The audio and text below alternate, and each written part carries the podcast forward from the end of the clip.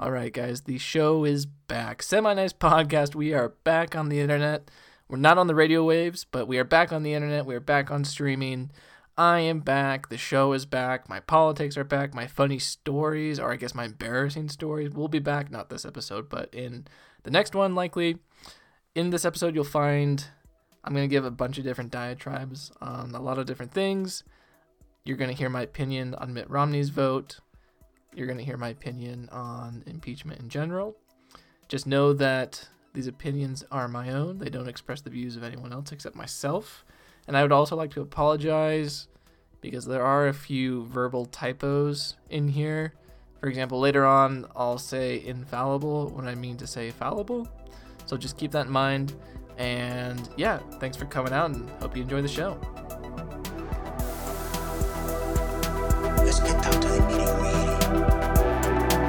The Semi Nice Podcast. All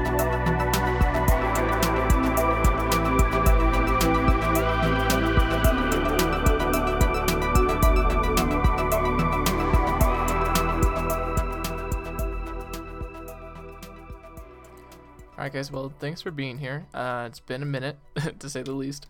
Um, I should probably give you like a little recap on my life and what's been going on lately. So, last episode was back in August of 2019, which seems like a lifetime ago. Um, but yeah, basically, like if you're wondering why the show basically went on a hiatus for a while, uh, school started and I was just in the midst of a lot of different things, whether it was uh, like it was just a big conglomerate of too many things at once, I guess, uh, with different like research positions and school, like like that whole like my whole like school load of last semester, in addition to uh, working and also studying for the LSAT and preparing and applying to law schools last semester, which is what I did and ended up taking the LSAT twice last semester. So definitely do not recommend doing that while you're in school because that uh, that was that was something else. That was insane. So I would, but I would never do that again, to be honest. Um, so yeah, like given all of those different things, kind of had to put the show on like a little little hiatus for a minute. But um, the other day I was kind of thinking like, oh yeah, I should probably like I guess I realized I had more time than I thought I did this semester.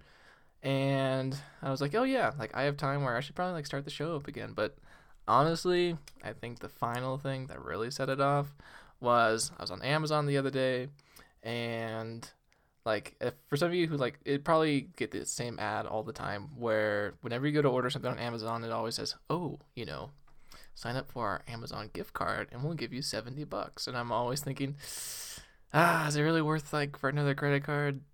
Nah, I don't think so. So I never do it. But then the other day, I was on Amazon because yes, I do have a Prime membership, the student one, uh, and I have has led me to buy so many things on the internet. it's terrible. Um, but the other day, I went to buy a book, and yes, I'm cultured in that sense. Uh, and Amazon was like, "Hey, if you sign up and get approved for our gift card, we'll give you 125 bucks for free." And I was like, "Ah, you know, okay, what the heck?" So I, I went on, got approved. Uh, you know, got my free Amazon money, and with all this free money, uh, one thing I looked at was because as you as you always remember, usually from when I used to record this, we'd always say, "Hey, we're opening in." you know, room 5725 of the library. But now I'm actually recording from the comfort of my own apartment, which, let me tell you, is a huge improvement from having to deal with the library. Uh, but the reason being is that with my free Amazon money, I was, able to get one, I was able to get one of those cool, like, extendo, like, microphone arms that could, like, just screw the microphone onto and then move it around instead of having it on its little tiny tripod stand. And if you never saw like how we used to record this, I used to get like two snowball mics, and then we'd stack like we go. We were in the library obviously, so we go out to the shelves and grab like seven or eight books and like stack them up high enough so that like the microphone would be at like the person's like voice and like mouth level and yeah. So but now I have an official arm. So if you ever seen like videos of actual podcasts, like this is how they do it. So I'm feeling a little bit more legitimate. But uh, but yeah, it's good to be back. Um, for those of you who maybe don't know, one thing I did I guess like maybe I'm just a huge narcissist, but I feel like I want to put like content of myself out on the internet, but I'm not like I'm not creative enough or have like the technical or like video editing skills um to actually like make a YouTube channel or something like that. So what I did last mes- what I started last semester and I've kind of been doing ever since is I started doing like cereal reviews on Sunday nights on my Instagram story. So if you know what I'm talking about, you can probably just like fast forward for the next minute. But if not, uh, go ahead and follow me on Instagram, t.pete0. Uh, I have all the like old ones highlighted on my story, which I probably need to update today. Um, but basically, one of my friends posted like an Instagram like story that had like it was like a big collage of all those like I don't know what it is. There's like no boundaries with cereal anymore. Like anything goes. Like when I was a kid, like it was crazy to see like frosted Cheerios. You know, it's like oh dang, you know, like you know, but everything else was normal. It was like frosted fr- frosted flakes, Froot Loops, you know.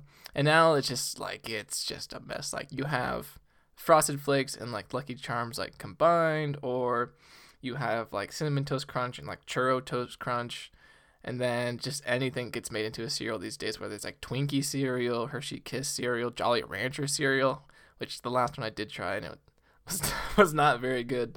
Um, but basically, my friend she posted like a collage and it was kind of like Instagram poll, like, oh, which one would you try? And there was like a drumstick cereal, you know, like the ice cream drumstick. I'm not talking like chicken drumstick cereal, but like the ice cream cone drumstick. And I was like, oh, I would for sure try the drumstick cereal. And she's like, nah, that sounds gross. I'm like, watch, I will do a live reaction on my Instagram story of me eating said cereal. Uh, and so I kind of did like one Sunday and then it was kind of just like a joke so i did like some dumb stuff with it like some slow motion cereal pull, like pouring and whatever and then some people responded saying hey you know like i'm glad because like sometimes with these cereals i don't know if they're like gonna be good or not and then and so i kind of started doing it again and some other people and i just kind of got like really into it it was like a lot easier than like trying to script and write and do like social media for a podcast in the middle of a super busy semester um i think yeah, the last two cereals I did, uh, we did with the other TAs I work with, we did the Eggo cereal, the blueberry Eggo cereal. I'm not gonna lie, that was pretty good. Uh, probably the biggest issue with that was the fact that, uh, like I, when I was growing up, there was like this cereal called Waffle Crisp, and it was like waffle cereal, but it was like waffles, like it, it tasted like waffles soaked in maple syrup. Like it was so good.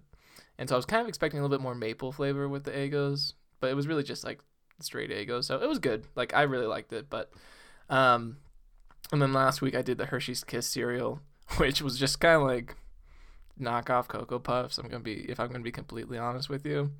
Um, so that was disappointing. But probably the worst one I've tried so far. Uh, it's probably gonna be the Sour Patch Kids cereal. Like when you eat it by itself, it's not bad. Like when you eat it like without milk, it's kind of just like sour Froot Loops. So it's like kind of tasty actually. But man, when you pour milk over it, ugh, ugh, so gross. Uh, and then the other bad one I have is like the Jolly Rancher cereal. Like, I mean, honestly, you look at the box and you can just tell, like, dude, they put no effort into this. Um, but yeah, like like I said, follow me on my Instagram. Probably like ones I'll do soon are either like the Twinkie cereal or the Honey Bun cereal. Uh, I really want to try like the churro toast crunch because that just sounds really good. Um, and then maybe I'll get into some of these like mixed child cereals of like, uh, or like these mixed cereals of like Lucky Charms with Frosted Flakes and just you know stuff that's super wild. Anyway, so that's where I've been. That's kind of like my life. Um, yeah, law school's still the plan. All my apps are in. Uh, I've heard back from a couple from a couple places. Uh, still waiting to hear back from a couple others, so just kind of taking it all in. Uh, it's been exciting. It's really nice to kind of be more in this stage now rather than the prep stage. Um, but it's good. And before I move on, just a big shout out to everyone who helped participate and helped like encourage me and push me along through the process. Uh, it was not easy for me. It was a long journey to prep for law school, specifically with the LSAT. Uh, took it three times over the and yeah. So big shout out to everyone uh, who helped along that process because I honestly couldn't have done it without you.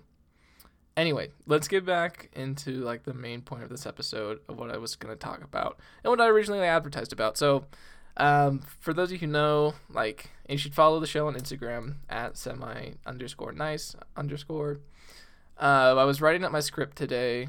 Well, I was like, I was, I've already kind of had it. I, I've already kind of had it written up, and I just kind of finalized it this morning. And I'm not gonna lie, I was a little in my feels when I was writing this up.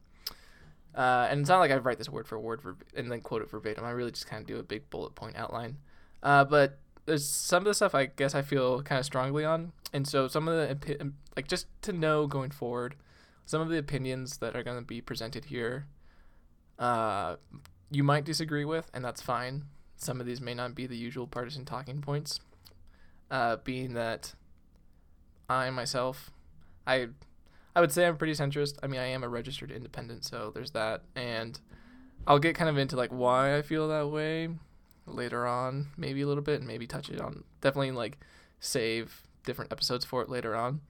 Uh, but let's talk about like basically, uh, this is like last week and a half in politics has been insane, like just absolutely crazy. Uh, for example, all of this has happened since last Friday, and I mean since like January 31st. Uh, they had the Senate vote for impeachment for witnesses in the impeachment trial. Uh, the, then this last Monday, they had the Iowa caucus debacle, and we all know how crazy that, like, what a mess that was. We had the State of the Union on Tuesday. Then you had Romney's vote and the Senate acquittal on Wednesday. Then you had Trump's wild victory speech on Thursday morning. And then we had another Democrat debate on Friday. And that's like just kind of like the at the national like federal presidential headlines. Like there's so much more going on. It's insane. Like um so let me kind of like hit on each of these in turn. Uh some of these are to be like really brief and just a couple thoughts or like points on each one because obviously like I know what you're all here for, and like what I really want to talk about anyway is uh, Mitt Romney's impe- uh, vote during the impeachment trial because I think that's like definitely the most interesting one to talk about. So, um, let's see here. Let's go ahead. Yes, yeah, so let's start with the first thing. Let's start with the impeachment witness vote. Um, with the witness vote, like there was four Republicans that would like were projected to maybe swing. And so Susan Collins and Romney voted for witnesses, and then the other two Lisa Murkowski and Lamar Alexander voted against. And I think that was just really disappointing that Alexander and Murkowski voted against witnesses or voted against witnesses. Honestly, because at this point, I'm just kind of really interested in what Bolton had to say.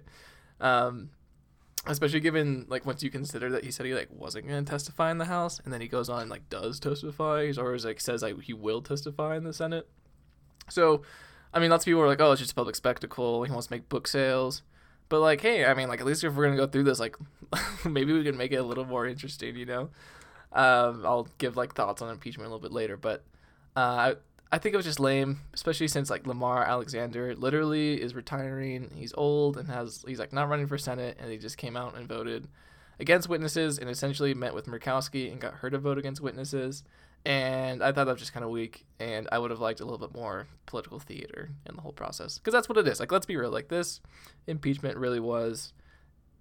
Uh, I don't want to say it was like completely without substance, but really it was just it was a big show for everyone to watch, and it's but it was kind of spoiled because, yeah, there was like maybe some tiny t- twists and turns, but for the most part, ever since it started, we all kind of knew how it was gonna end. Uh, so anyway, let's go talk about that Iowa caucus debacle.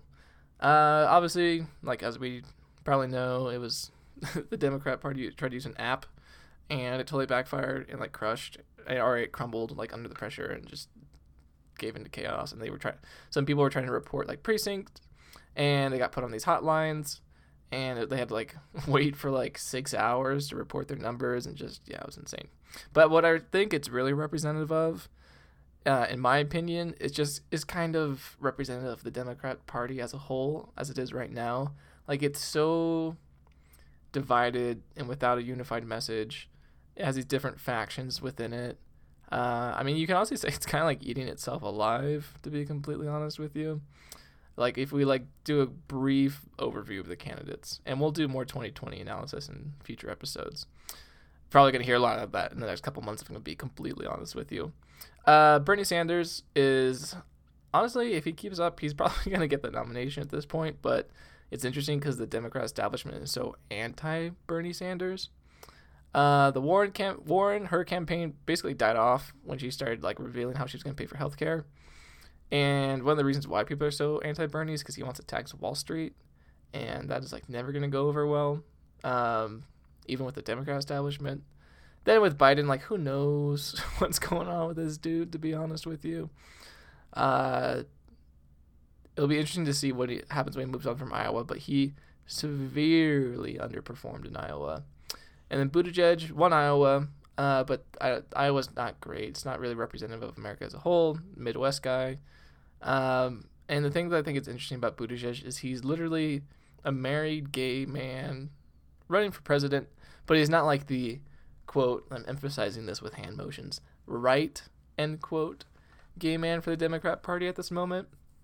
Um, like the amount of the amount of hate this guy is getting is just wild. Uh, and then also, but also he's not really going to go anywhere because he doesn't pull well with African Americans due to being uh, homosexual, which is unfortunate. Um, so it's gonna be interesting to see what happens when like the caucus goes to South Carolina, and see what happens there.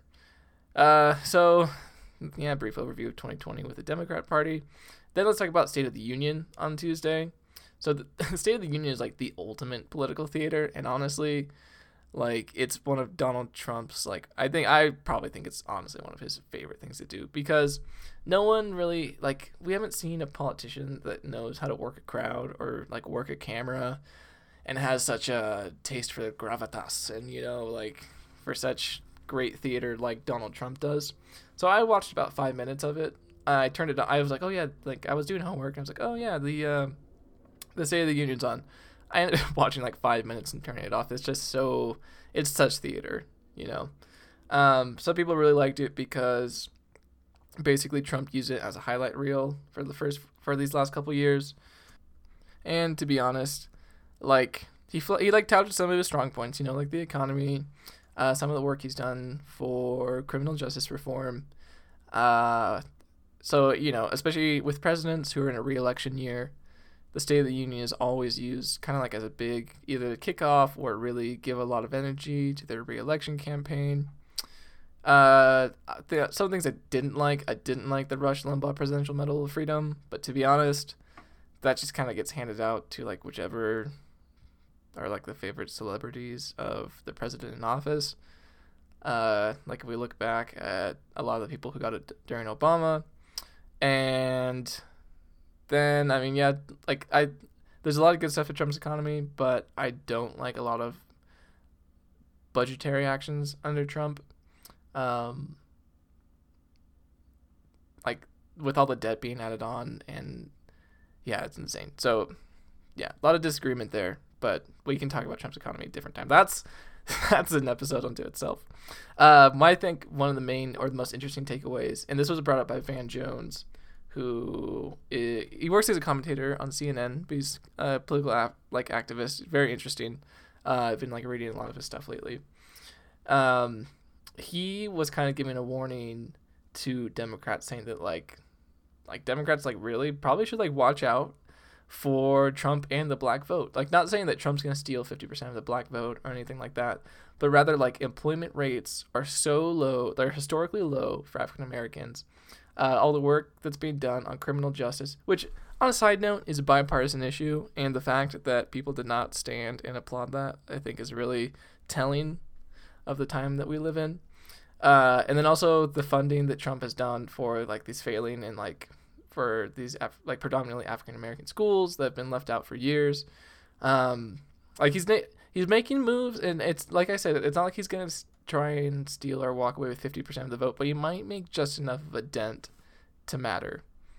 Uh, and I also think it's interesting that Trump actually did better with Latinos and Black voters in 2016 than Romney did, even if it was only like 29, like Trump's 29 with Latinos to Romney's 27%, and Trump's 8% with African Americans to Romney's 6%. But also, there was like less voter turnout in 2016 and 2012. And uh, I think Obama did a great job of mobilizing the minority vote. But still, like it'll be interesting to see what happens with the African American vote and with Trump in 2020. Okay, so now we can get to the good stuff. Almost 20 minutes in. So let's go ahead and talk about this Romney vote, right? So I, yeah, there's a lot of different takes on this. So I like what I'm about to say is just like this is my opinion. This is like what I think. Um, so like let's let's let's get started on on this then. So I got to watch Romney's uh, speech they gave on the Senate floor on Wednesday. I think I saw on Twitter either that morning or on Tuesday that he was going to hit the floor and give like a basically a speech before they voted because a bunch of senators were doing like individual speeches. So I was sitting in my religion class, had one AirPod in, um, and I mean, then just like sorry, different side note. Like if you think about like the history that we're living in right now, I mean, like even in like in my lifetime, being born in 1996, like I lived through Y2K, 9/11, the War on Terror, you know, the worst financial depression since the Great Depression, uh, the election of the first African American president. Then you had like like smaller like other movements like the Tea Party movement, Black Lives Matter, the Me Too movement, and then now living in the age of Trump and living through like the third impeachment process. Like, dude, life is wild sometimes when you really sit down and think about it. Anyways, so I was watching Romney's speech uh, in my religion class, and like you could just like kind of feel the tension like coming through like the like the broadcast. Uh, it was really interesting because Romney, the speech he read was one that like he wrote himself, and he did a lot of like side, and you could tell like he was broken up about it. Like there was a lot of emotion, like genuine emotion, like in Romney's speech, which I think was interesting. Um, especially since in 2012 he got a lot of flack for being somewhat robotic and cold. And I think this was probably one of the most humanizing and real moments of Romney that like I've ever seen. So he did a lot of cita- like citing his oath as an impartial juror, stating that he could not in good conscience break his oath before God. And that to me was really a breath of fresh air during this whole impeachment process to finally hear a Republican or you know maybe even a Democrat for that matter to like speak from their conscience and to speak and like actually act on what they believe. Like the ability to put partisan lines and desires aside and to speak with conviction. And i think that was that was really interesting to me. And it really it really kind of just was really telling uh, like like many other things and i know i say this all the time but it's really symbolic I think the backlash to Romney is really symbolic of the time we live in. And before I get to that, like it to touch on impeachment, like like I said before, yeah, there were some wild variables at the beginning, but we all really knew where impeachment was going from the moment it began. It was going to finish and it was going to die in the Republican uh, Republican controlled Senate. And you know, the House was rushing through the inquiry and to be honest, I think that really kind of hurt their case, especially because with Article 2, they didn't pursue like enforcement of congressional subpoenas to the courts, where on their obstruction of justice charge. Because if they'd gone that route, Trump def- probably would have like likely, very likely would have lost, leaving him in a similar position as Richard Nixon and Bill Clinton, where in both cases obstruction of justice was qualified as as an impeachable offense. Um, and there's like some Bolton drama, but I like the SNL bit they had. What was that two weeks ago, where Bolton was like in front of the Senate and like he gives his one or two lines, and they're like, "Oh, well, don't you have anything else to say?" He's like, "Nope, you can buy, you can just pre-order my book." um, so like remember like with this impeachment, there was two articles that the House produced. Uh, the first being abuse of power, the second being obstruction of justice. The first one, abuse of power, is the one that really is grabs everyone's attention and the headlines because you know it's not, it's like big and overarching. It's like abuse of power and it sounds super epic. But to be honest, when you look at it, the second one, obstruction of justice, while maybe like less politically sexy, if you want to say that, is the better factual and legal case that the House can make. Um, because there's like well documented and like evidence of not just like White House employees denying or like refusing to comply with congressional subpoenas, but also like evidence of Trump like directly instructing said employees to not like comply with subpoenas. Um, so the second one definitely was, I think, better, but it kind of lost a lot of weight because it wasn't pursued to the courts because of the rush with the inquiry. Um, and then, like, I there's some problems I have with like I have a lot of problems with like the G, the Republican senator arguments that came out of after the impeachment trial, like letting the people decide. Because I think, I mean, yeah, obviously, like we live in a democracy, but given what impeachment is and the oath to be jurors, like to to kick it off and say, oh, we're gonna just let the people decide is like really kicking the can down the road.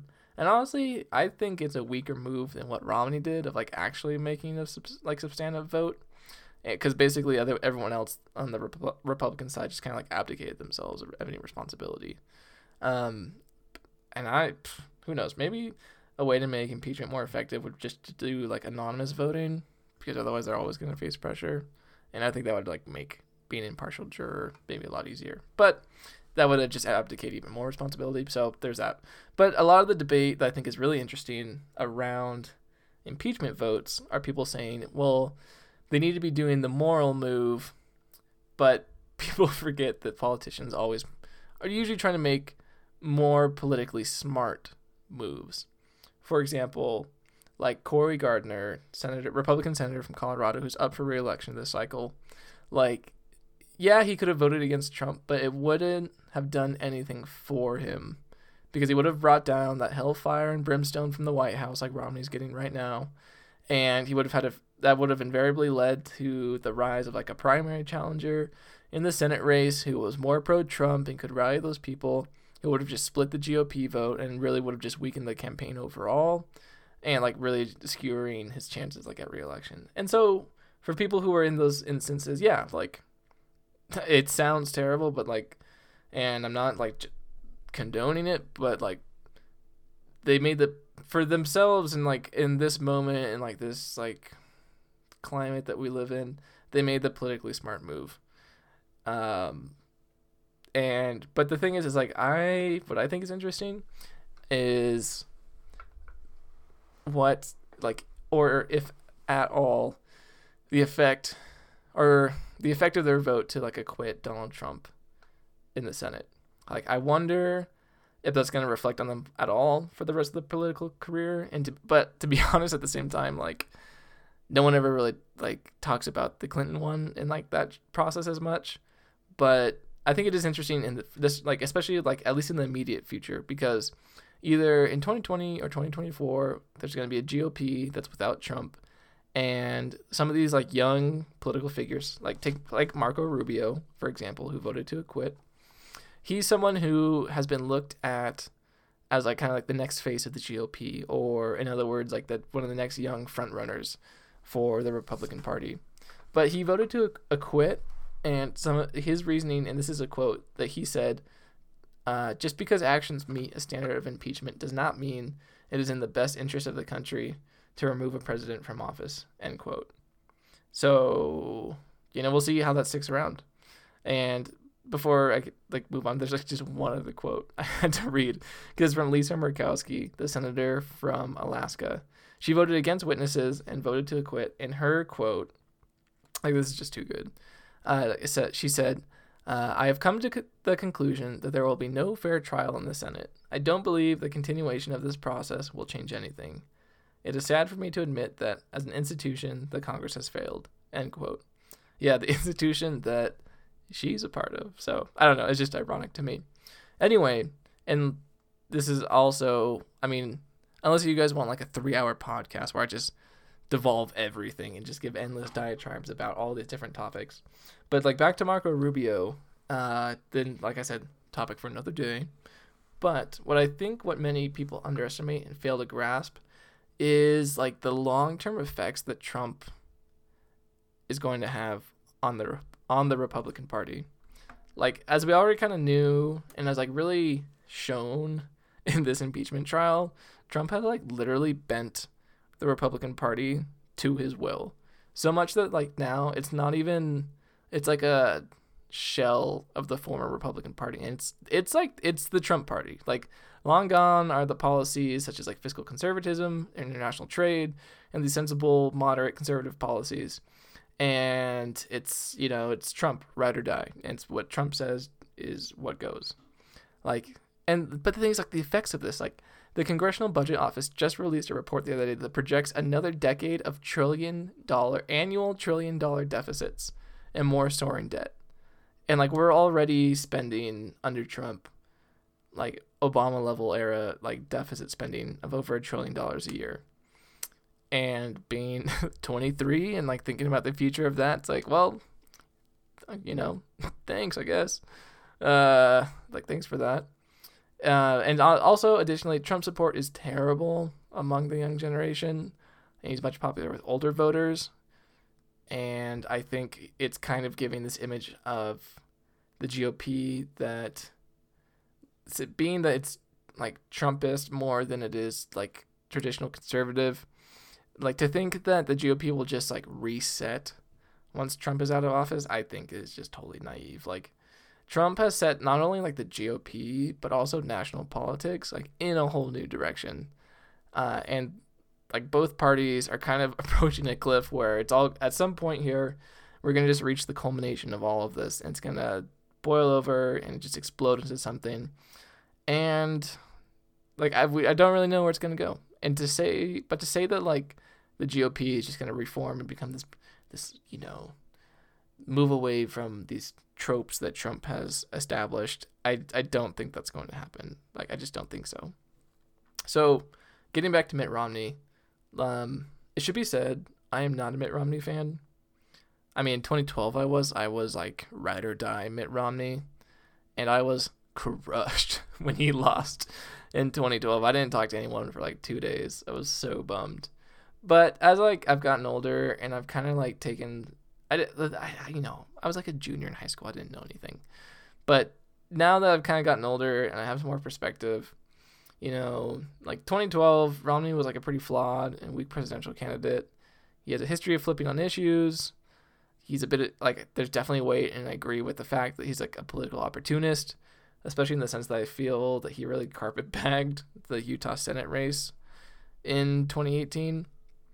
Um, but I, I really do believe that like he felt like this was like a real moment for Mitt Romney with this vote. That, you know, he like really followed his conscience. And like I said, it was a breath of fresh air and kind of like a n- nice moment to kind of take everything into perspective and kind of see where the state of our politics is in general. And obviously, like, there's a lot that can be said about Mitt Romney's vote. Like, he's in the safest spot to do so in the sense that he's in the most anti-Trump Republican state. Um, but the like the amount of vitriol and just hate this guy is getting is insane. Like the Utah legislature is trying to get a bill going to try and recall Mitt Romney. He was disinvited from the next CPAC conference in this epic fashion. But like if that's what conservatism is, like I don't want any part of that. Like for sure. I do not want to be involved with that.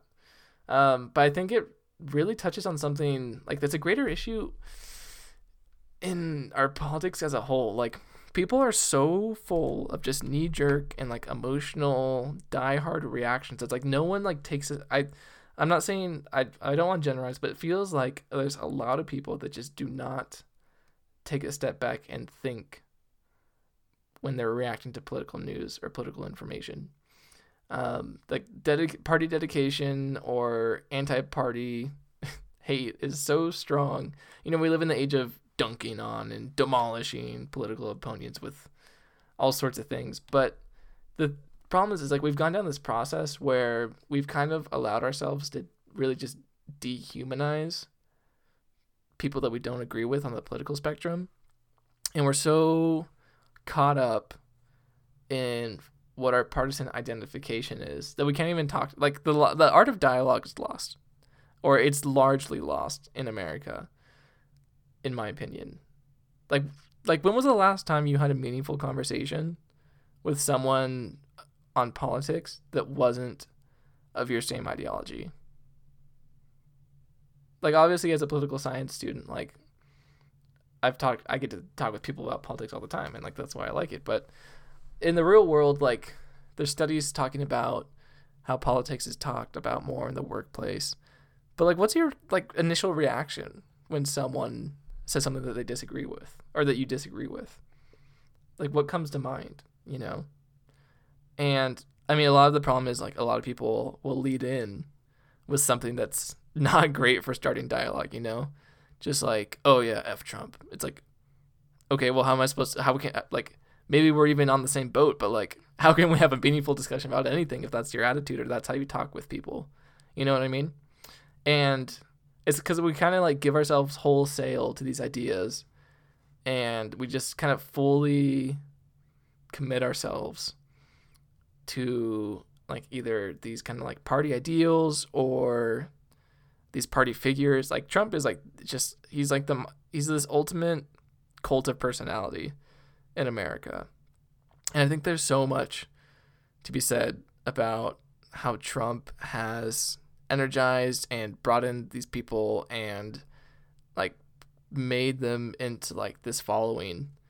Um and I think it's important like I don't agree with instantly demonizing people for their political beliefs. I think Hillary made a big mistake with that in 2016, where, you know, the deplorables are those who are like Trump supporters, a bunch of deplorables. And I think that actually like worked against her and it, it brought out enough people to vote against her. Um, and we're kind of seeing the like the Democrat, some Democrat candidates make the same mistake again in 2020. But I think a lot of this starts at the individual level. A lot of it starts with like honestly looking at people and allowing them to believe what they want to believe. I was reading actually for a class. I was reading John Locke the other day. Uh, no, no, sorry. Uh, Mill. I was reading Mill's uh, on liberty, and he talks about how we can never suppress an idea because the problem is when we try and suppress an idea, we are saying, "Oh, with absolute certainty, I know this idea is false."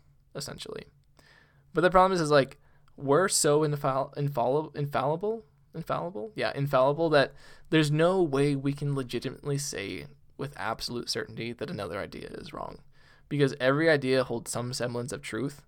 And even if it's like an idea that largely is wrong or goes against contrary opinion, the prevailing idea needs an opposing idea with that bit of truth to like bring about the whole truth. And so like it's kind of off-putting to me when and like kind of like what I've been talking about. It's really off-putting to me when people say, "Oh, this person's like registered Democrat. Oh, pff, this, this dude's an idiot," or "Oh, that guy is Trump supporter and MAGA." Like, there's no way I could even talk to him. And the problem is when we start to objectify and dehumanize people like that, it only pushes us like further down this course that we've kind of really gotten on and accelerated. I mean, not saying like this wasn't happening before Trump because it definitely was, but I think it's been so accelerated under him that uh, I mean, he, he if nothing else radically changes, I do think Trump is going to win in 2020, and it'll be interesting to see where we're at four years from now, if that actually happens. Um, but to wrap up on Romney, sorry, I've been all over the place with this. If you really hate Mitt Romney's vote, you really have like just let it go, like because the reason is it doesn't do any Like Mitt Romney's vote means nothing in the end. Like Mitt Romney is gonna he's basically turned himself into an AP Gov question of what's the one senator who broke party lines in an impeachment trial for the first time because it, that's what Mitt Romney did. But it means nothing really for the Republican Party. Like, Republican approval rating among Trump is still like 97%. As of like Tuesday, Trump for State of the Union was like at an all time high of like 49% approval rating. Um, yeah, like maybe Trump can't say that they had absolute unity or absolute acquittal because, you know, they had one dissenting vote. But it doesn't do anything in the long term of um of like trying to totally undermine the Republican Party or anything like that. Uh, so honestly, if you like, I I am totally cherry picking with Mitt Romney here because, like I said, I'm not a fan, and there's a lot of things he's done that I don't like. But I do like this one moment, and I thought it was a real humanizing moment for me. But if you don't like it, like, you know, just don't call in and make death threats to his office. I was speaking with someone last night who knows people who work in his congressional office, and it was just like, oh, what those people and those poor interns and congressional staffers are going through right now with the amount of hate this man is getting. It's like, just let it go. It's not, in the grand scheme of things, it really doesn't mean much.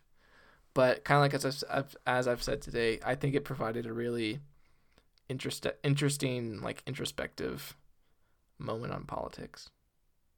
So that's all I got for you today. I usually I'll mix in some more personal stories and have like maybe a little bit more lighthearted tone at the end, but uh, we're already running towards like 40 minutes here, so I'll cut it short. But thanks again for tuning in. Like I'm gonna try and get this back up like on a weekly basis. Try and get some more people involved again. I haven't done one that is just me talking for a long time, but I wanted to try out my new Extendo microphone arm. Um, so yeah, but make sure to follow us on Instagram at semi underscore nice underscore. Uh, links we can make sure you subscribe on Spotify and Apple Podcast. We are also up on Castbox if you don't have either of those. And I will also post a link to my Facebook. But thanks again for tuning in. Uh, I know it was a bit much of what we went over today, but uh, hope to see you guys next week.